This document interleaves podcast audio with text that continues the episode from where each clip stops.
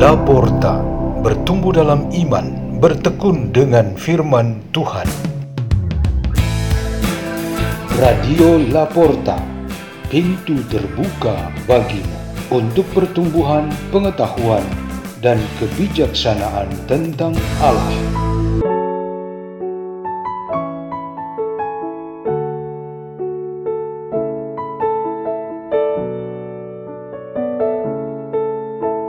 Bacaan dan renungan Sabda Tuhan hari Kamis, Pekan Biasa Kedua, sembilan belas Januari dua ribu dua puluh tiga.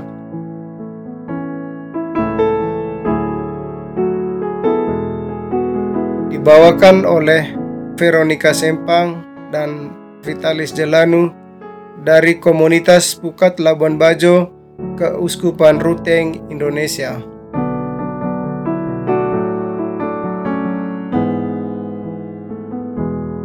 Inilah Injil Suci menurut Markus. Sekali peristiwa, Yesus menyingkir ke Danau Galilea dengan murid-muridnya, dan banyak orang dari Galilea mengikuti dia.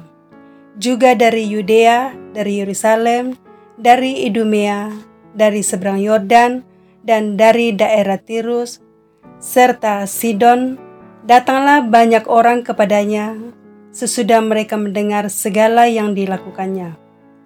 Karena orang banyak itu, Yesus menyuruh murid-muridnya menyediakan sebuah perahu baginya, jangan sampai dia terhimpit oleh mereka. Sebab Yesus menyembuhkan banyak orang, sehingga semua penderita penyakit berdesak-desak ingin dijamah olehnya. Bila mana roh-roh jahat melihat Yesus, mereka jatuh tersungkur di hadapannya dan berteriak, "Engkaulah anak Allah." Tetapi dengan keras Yesus melarang mereka, memberitahukan siapa dia. Demikianlah sabda Tuhan.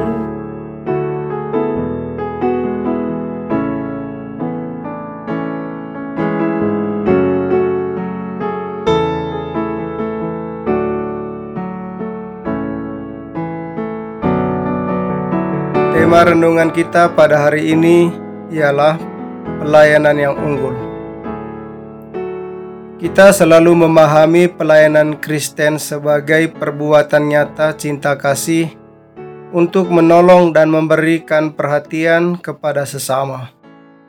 Namun yang sering luput dari perhatian kita ialah suatu bentuk pelayanan yang spesial seperti yang dilakukan oleh seorang katekis atau guru agama di sebuah stasi terpencil.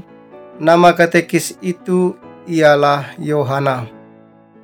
Yohana adalah seorang ibu untuk empat orang anak dan istri bagi seorang petani desa yang bersahaja. Semua pekerjaan sebagai katekis yaitu tangan kanan Pastor Paroki untuk mengajar agama dan mengurusi peribadatan di stasi yang ia lakukan dengan sukarela.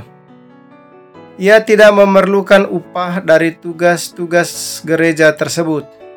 Bila Pastor Paroki menghargainya dengan sedikit uang atau barang, memilih untuk memberikannya itu kepada keluarga-keluarga yang lebih membutuhkan. Orang-orang selalu bertanya kepadanya tentang semua kerelaan dan pengorbanan itu. Dengan santai, Ibu Yohana mengatakan bahwa suaminya mampu mencukupi kebutuhan keluarganya. Maka ia yang juga seorang petani dengan senang hati membantu suami, namun juga mempunyai waktu dan kemauan untuk melayani gereja. Bertahun-tahun ia menjalani tugas itu dan keluarganya banyak diberkati Tuhan. Apa yang dilakukan oleh Ibu Yohana ini merupakan sebuah bentuk pelayanan yang unggul.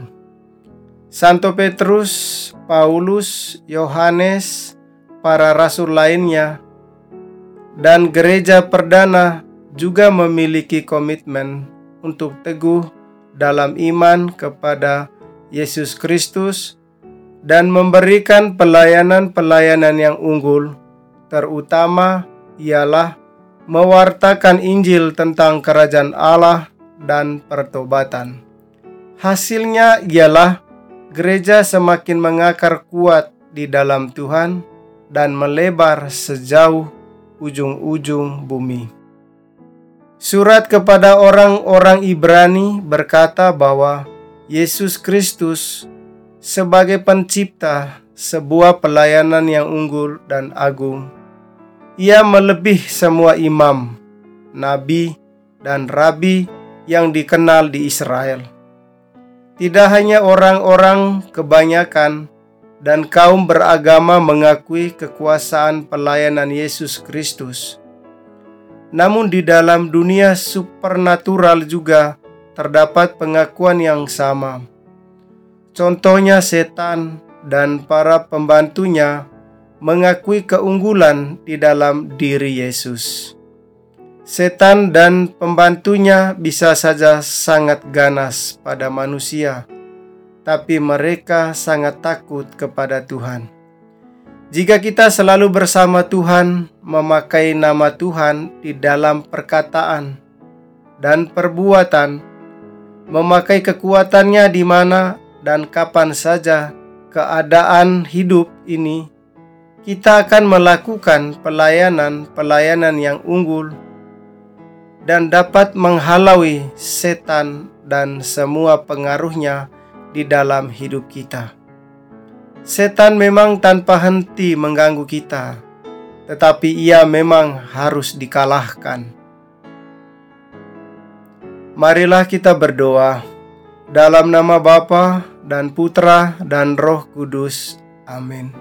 Ya Tuhan Maha Murah, karuniakanlah rahmat keunggulan di dalam aktivitas pelayanan kami, baik yang di dalam gereja maupun di luar. Bapa kami yang ada di surga, dimuliakanlah nama-Mu, datanglah kerajaan-Mu, jadilah kehendak-Mu di atas bumi seperti di dalam surga.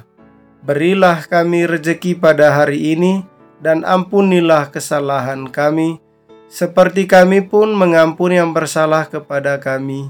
Dan janganlah masukkan kami ke dalam pencobaan, tetapi bebaskanlah kami dari yang jahat. Dalam nama Bapa dan Putra dan Roh Kudus. Amin. Radio Laporta, pintu terbuka bagimu.